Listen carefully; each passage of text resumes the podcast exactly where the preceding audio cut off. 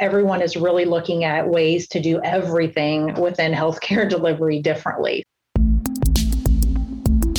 What industry leaders are saying about the future of healthcare today on HFMA's Voices in Healthcare Finance podcast.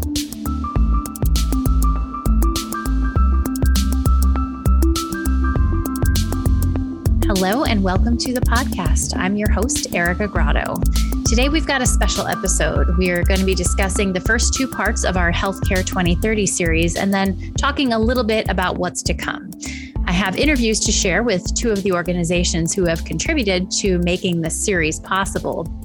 But first, I would like to welcome the two people spearheading the 2030 project HFMA's Director of Content Strategy, Brad Dennison, and Senior Editor, Paul Barr. Hi, Brad and Paul.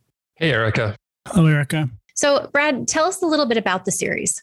So, Healthcare 2030 is a four part series. The four pieces include CFO of the Future, workforce of the future, the future of consumer expectations, and the future of strategic investment. The CFO and workforce have already been released, and you can find those at hfma.org. The other two parts uh, will be released in November and December. The whole idea of this series is to examine the here and now, um, but not get too caught up in what that means over the next two or three years, but what direction that may send things over the next 10 years and where we're likely to land 10 years from now. So it's complete with original reporting and original surveys. Throughout the course of the series, we've interviewed HFMA CFOs. And one of the things that we saw, especially in our summer surveys, was just a lot of concern and hand wringing over the possibility of losing a lot of ground on key service lines. And you know, as Paul and I talked about this and looked at the surveys, we realized, wow, we're actually kind of making some news here with our own surveys we sort of popped out from the series and did a cover story just on key elements of the surveys from the CFO series. So, Paul, you did the reporting on the October cover story in HFM Magazine. You want to talk a little bit about that? Sure, Brad. Yeah, I did the cover story on the survey, and there were some really interesting findings in there. It seems like, in general, that CFOs in the industry have pretty much accepted the fact that disruption is coming and recognize that they're not sure what the tipping point is going to be, though. So the numbers showed that there was vulnerability to disruption expected in a big way in terms of cost effectiveness, consumer expectations, access to care, primary care, and even patient care management. Another thing that stood out in the numbers was the degree of activity taking place in terms of improving diversity, equity, and inclusion it seems like a good chunk of the systems and hospitals are doing a lot in that regard. But the survey also indicated that some systems feel that they're at a point where they're comfortable with the efforts that they're undertaking in that area.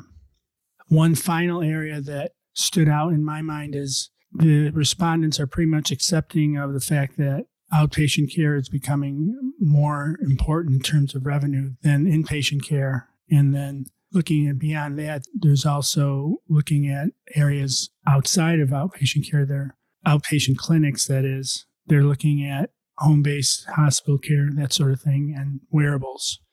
So, overall, I would say the survey revealed a lot that we already knew, but the degree to what people are expecting these changes to take place, uh, there, it feels like it's getting closer.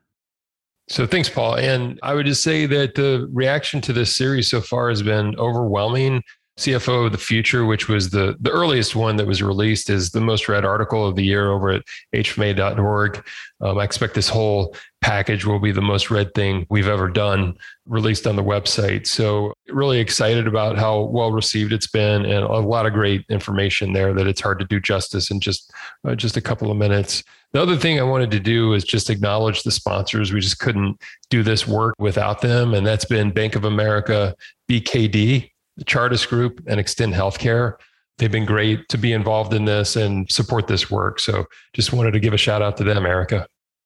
And for those people listening who have not had the chance to read the pieces that have come out so far, I will post a link in the show notes. But for now, I would like to share the interviews with two of the organizations who have supported this research. The first person is Danielle Solomon, the National Healthcare Industry Partner at BKD. She's going to be discussing innovation and disruption. And then we have Mike Morris, President and CEO at Xtend Healthcare, and he'll be talking about workforce and technology. So, the first part of the series focused, as we mentioned, on CFO of the future. So, Paul, what were some of the themes in the research that emerged around that topic in particular?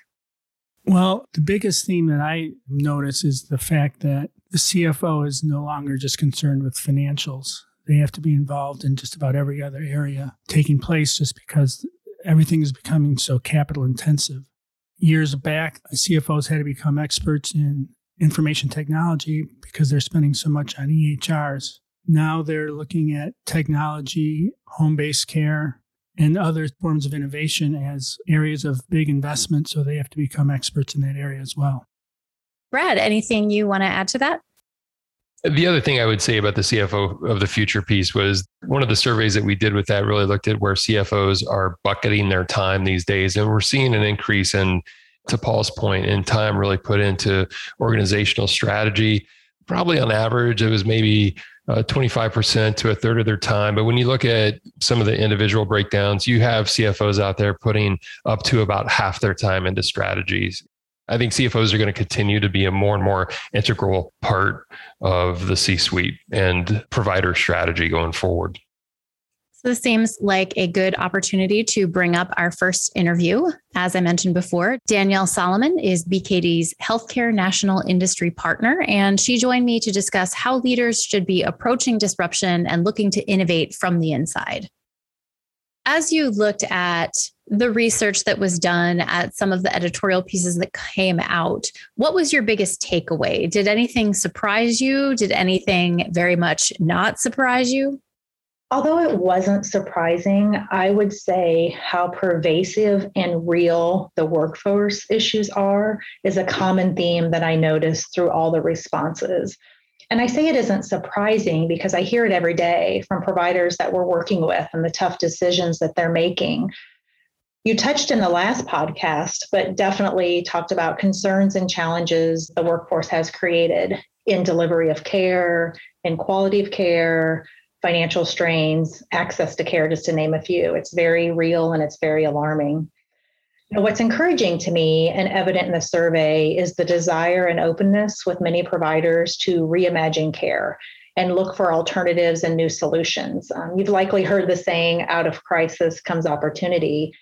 And the need is really requiring us to ask a lot of questions and really challenge the status quo you know, in the meantime, we're working with a lot of providers every day on evaluating ways to pay for the increased cost of the workforce.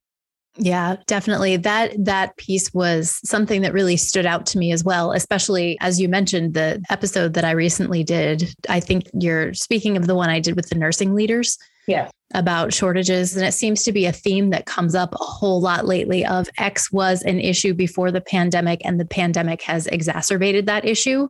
And this seems to fit squarely in that space. Let's get into some of the top concerns cost effectiveness of care, meeting consumer expectations, and access to care were among those top concerns of survey respondents when they were asked about which segments of healthcare are most vulnerable to disruption from outside the industry. In your view, how can healthcare organizations get ahead of this and put themselves in a better position to innovate?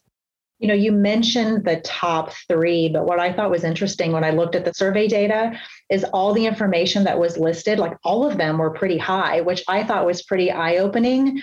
That really resonated with me that everyone is really looking at ways to do everything within healthcare delivery differently. So I thought that that was really encouraging. The crisis was providing a lot of opportunity to reimagine care look at care models, look at care settings. And I think all of this will ultimately address costs. Healthcare providers previously had been pretty slow to respond. However, they're really asking a lot of questions now. They're asking the right questions and really much more open to transforming care delivery. The other thing is price transparency is upon us right now. And I think that has really been a kickstart for many organizations to manage cost and deliver quality care. Consumer expectation is a tough one since healthcare is very personal. It's each person's expectation could vary, yet we still need to strive to meet all those personal expectations. So I think it's safe to say that, you know, all patients enjoy flexibility and expect cost-effective quality care. So striving for excellence in those areas is a focus to really better position yourself I know I've talked to other folks in the industry and they're like, gosh, innovate is such an overused word. You know, we've got to come up with a different word to use. And so that's why I hear a lot more organizations, you know, saying reimagine, how would we do this differently and and challenging the status quo more than just saying we're going to innovate something to put us in a better position. Access to care is very critical. And we really saw health disparities it became to the forefront during this pandemic. So it created a lot more awareness. We already knew about it, but it also created a lot more possibilities with telehealth. In the past couple of years, companies like Amazon and Google have gotten a lot of attention for their healthcare ventures. And then they make headlines again when they shut those businesses down. And it seems like the immediate reaction from the industry seems to be a wave of people saying, see, guys, healthcare is really hard, followed by others saying, don't count them out. They know what they're doing. And I, I can see where an Amazon or a Google announcing that they have a new healthcare venture that can feel very intimidating because how can you compete with those companies? But then on the other side, you've got them ending those initiatives practically before they begin. So if you're a healthcare leader, how can you focus on the right disruptor at the right time? How do you even know who you want to try to compete against? How do you know uh, who to take notice of? Or are you just looking in every direction at every moment, trying to juggle everyone who's trying to enter that space? You know, I think both of those reactions and both of those comments are accurate. We do make healthcare hard, but also I think disruptors are still working on ideas and solutions, and I think they need to be. And I think we would encourage them to continue to come up with a way. We've seen a lot more collaboration in the past two years and folks working together to really make healthcare stronger and better for our communities. We've also shown a lot of what we thought was impossible possible. And not is it just possible in a couple years, it's possible today. Telemedicine was not something that we, we talked about it for a long time, but it wasn't widely used until we had to use it. And guess what? We figured out a way to do it, and we almost figured out a way to do it, it seemed like overnight, and are making it successful. I see providers learning from what worked and what didn't work and taking steps and actions for continuous improvement and investing in new models. I really see the norm of challenging the status quo and once again reimagining care. And that is very encouraging. And I think that they would collaborate with others and look for ideas a lot of times you ask engineers to approach something in healthcare because they are not biased. They look at it completely from their engineering mind and they don't have how we've always done it or 20 years experience. So, really just trying to clean that slate and really think of things differently, I think is really important you know, the question was really about as a leader, how do you focus on the right disruptor at the right time? And it's very true. As a leader, you need to be aware of what's happening outside your walls and really evaluate the likelihood of those occurring so you can address and respond and figure out where you fit into that mix. And I think many leaders and challengers out there really are encouraging their teams to disrupt themselves. And I find that very exciting and encouraging for healthcare as well. Thank you so much for joining me today on the podcast. And thank you also to BKD for supporting this research and this important work that we've been doing. Thanks, Erica. I really appreciate you having me. And BKD has really enjoyed um, supporting and collaborating with HFMA on many of these projects to help our healthcare providers.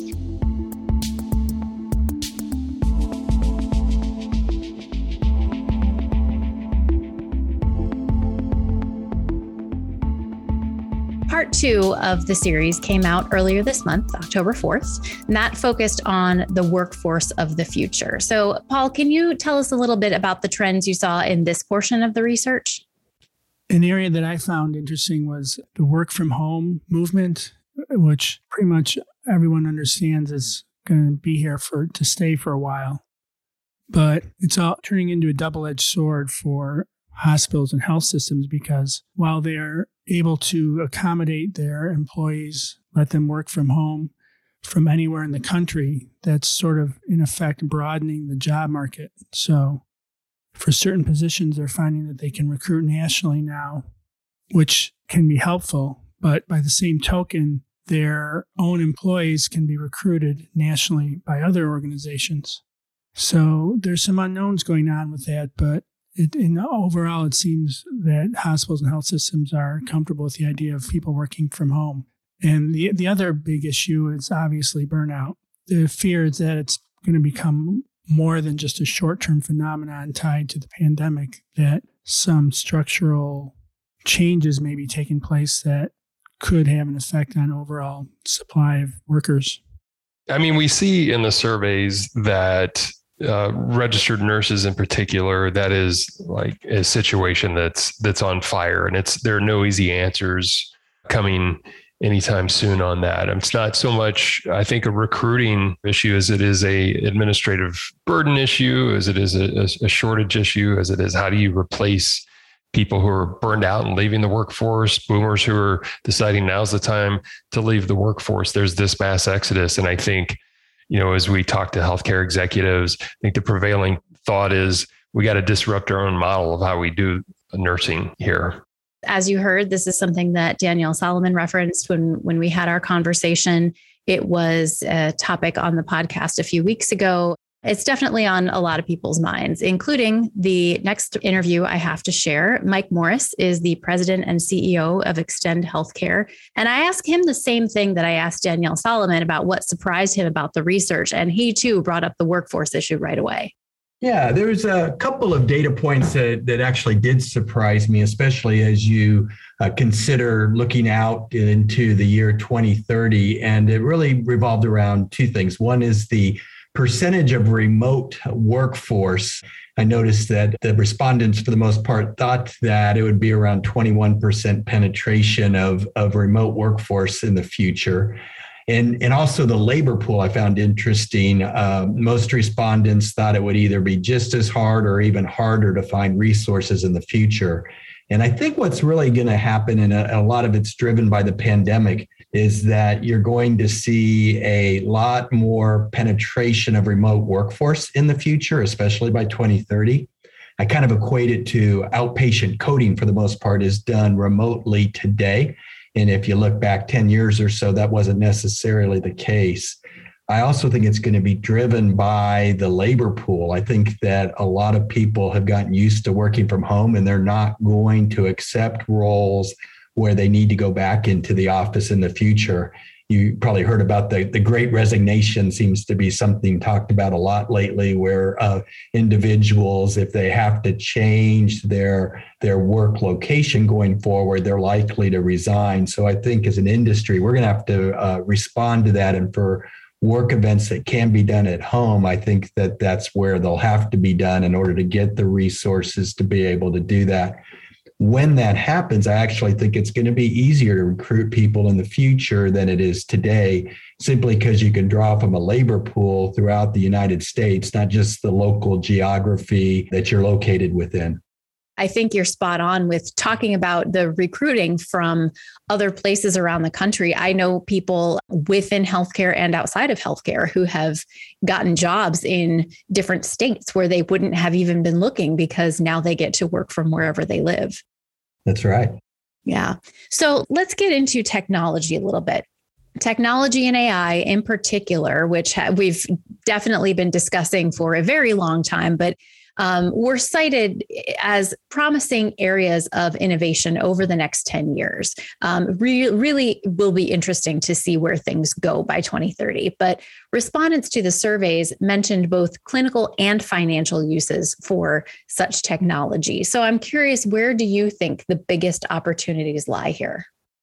I noted in the survey results that there's a high percentage of technology adoption, both today as well as a prediction that that will grow in the future. But I think at, within our industry, there's there's really two types of automation. There's that what they call robotic process uh, automation or RPA. That's really taking a manual task and being able to automate it. Then you've got what's called machine learning, and that is once you've gathered all that data, digging through that data to make observations. And then there's AI or artificial intelligence, which is actually taking all that data, learning what you can from that data, and then automating go forward steps. And I think on the clinical side of the house for health systems, that's done today. And I think it's going to be done significantly more. And I think there's great value there. But there's also great value in being able to do that on the administrative side of the house. There's a lot of use cases that would indicate that you can drive significant cost out of the administrative side of healthcare by going from RPA to machine learning and ultimately to AI. So I'm excited to see what that can do, especially when you think about the reimbursement pressure that all health systems are under today and will continue to be under into the future. It's going to put a lot of stress on cost to collect and figuring out administratively how can you get reimbursed for the services that you render, collect every dollar that you should, but be able to do it at a low price point in terms of what you pay to go out and collect on your claim. So, so that's where I think technology and AI in particular will have a big impact over the course of the next decade and is likely what the world's going to look like by the time we get to 2030. There's really two challenges that we have to continue to think about, and that is the rate of patient adoption.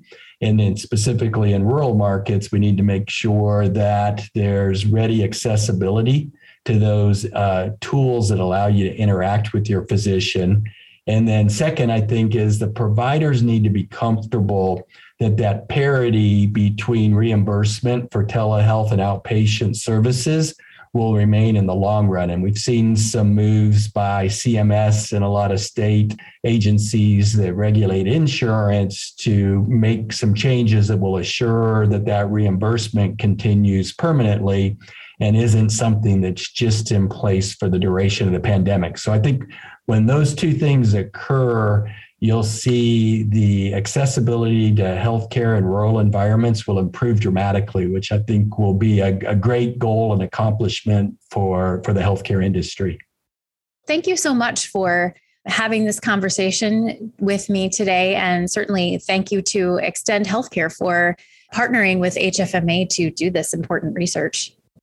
So, Erica, we, we appreciate the opportunity to visit with you today and uh, have a great day.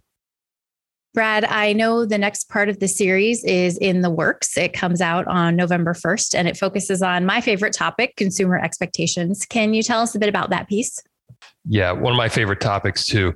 I just tell you a quick story. I was having a conversation probably six months ago with uh, Tatiana Popkova, who's chief strategy officer at Rush here in Chicago. And we were talking about disruption and I started talking about Amazon and, and she talked about how, you know, she can't wait to find ways to partners with the Amazons and the disruptors that are coming into the market. And it just sort of flipped how I think about this is she was kind of the first person who was just so overt and aggressive about that. And that was a big driver in this piece, uh, the future of consumer expectations, because how she thought about that juxtaposed against some of the CFO surveys that we did there were were really interesting. But um, you know, consumer expectations have been changing for years. Healthcare isn't the only thing that drives that. People are used to interacting with technology in a lot of different industries in a lot of different ways every day, obviously. And that creates expectations that, hey, my healthcare should work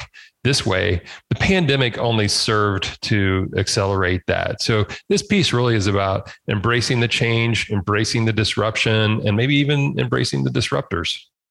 I'm definitely looking forward to reading that piece. I've gotten to peek at some of the survey data, and it's it's pretty telling. Um, this is a challenging time in healthcare because of the pandemic, but so many of these issues that we're talking about are not new, and they won't be going away even once we move past the pandemic. So it's going to be interesting to see how things develop over the next uh, several years. So, Brad and Paul, thank you so much for joining me today. Thank you. Thanks for having us. Voices in Healthcare Finance is produced by the Healthcare Financial Management Association and written and hosted by me, Erica Grotto. Sound editing is by Linda Chandler. Brad Dennison is our Director of Content Strategy. Our President and CEO is Joe Fifer.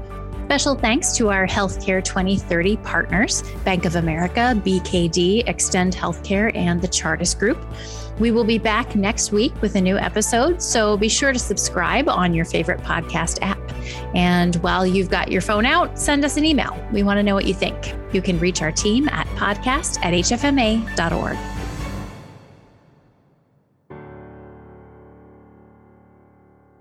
I was talking and it was brilliant and I was on mute the whole time.